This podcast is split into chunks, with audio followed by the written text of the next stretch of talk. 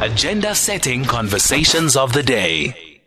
Yeah, COSATU, they have called on uh, the CCMA to intervene in the uh, what has now come to an end, but what was the taxi strike in the city of Cape Town. This, of course, as a result uh, of of the underlying issues uh, in the city of Cape Town pertaining to the uh, pertaining to the strike being a labor issue. But how significant is it?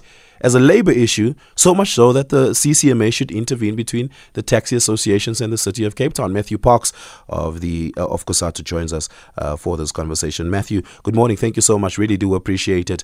Yeah, how does COSATU imagine the CCMA could resolve uh, the, the, the ongoing negotiations between the taxi industry as well as the city of Cape Town?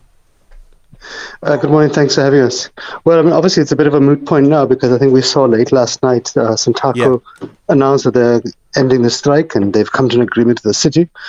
So I think that's what's the number one issue. We welcome it. It's fantastic news for the economy, for workers, for taxi drivers, for the city, for everybody, just to get back to, to work and to to rebuild and address the issues.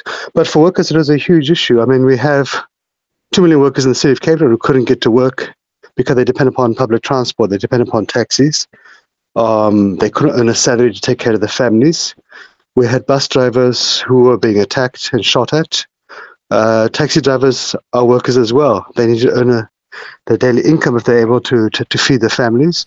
We have municipal traffic officers trying to enforce uh, road safety and really feeling for their lives. So I think for us on all different fronts, it is a disaster.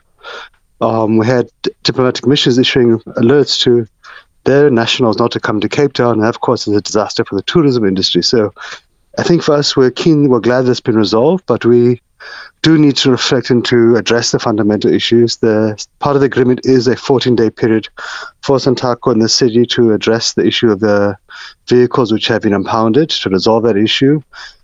But look, that's the moment of the day. We need to now have a deeper, broader discussion nationally about what do we do to formalize the taxi industry um, it is the backbone of public transport. It is one of the few African and color-led industries. It's received very little support from the state over years. When you compare it to the huge subsidies that the buses or trains or, or planes receive from the state, yet taxi provide much greater service to the, to the working class communities. Um, we need to see how what can supporting government give it? Can it give us subsidies, etc.?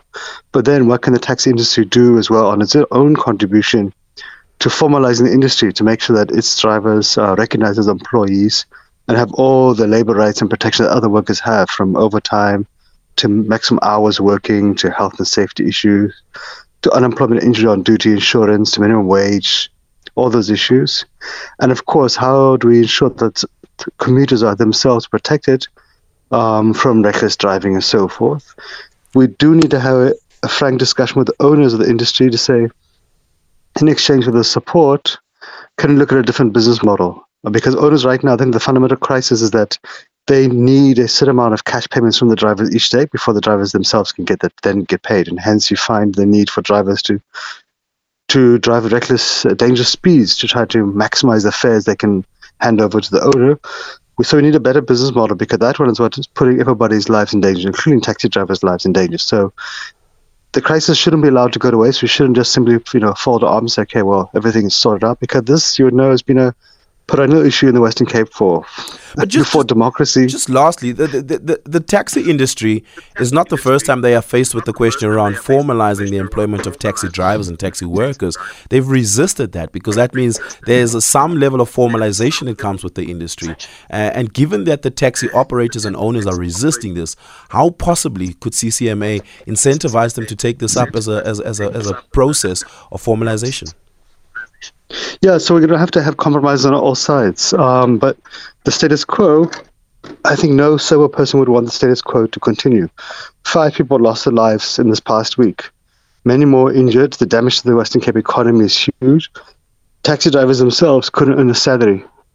So, if we want to avoid this repeating, and this has happened every few years, not just in the Western Cape, but across the country. So, there has to be a compromise. So, a compromise can be government provides it the subsidies it provides other parts of the transport sector. That can be the incentive. But then the quid pro quo must be the industry becomes formalized. Taxi drivers are recognized yeah. and treated like any other employer. And of course, if you misbehave, then there needs to be some withdrawal of those subsidies. So there needs to be a carrot and stick approach because yeah. right now, just relying upon people that angels doesn't work. Yeah, Matthew, thank you so much for your time this morning. I really, really do appreciate it, Matthew Parks. Eight minutes to the top of the hour. Let's take the traffic.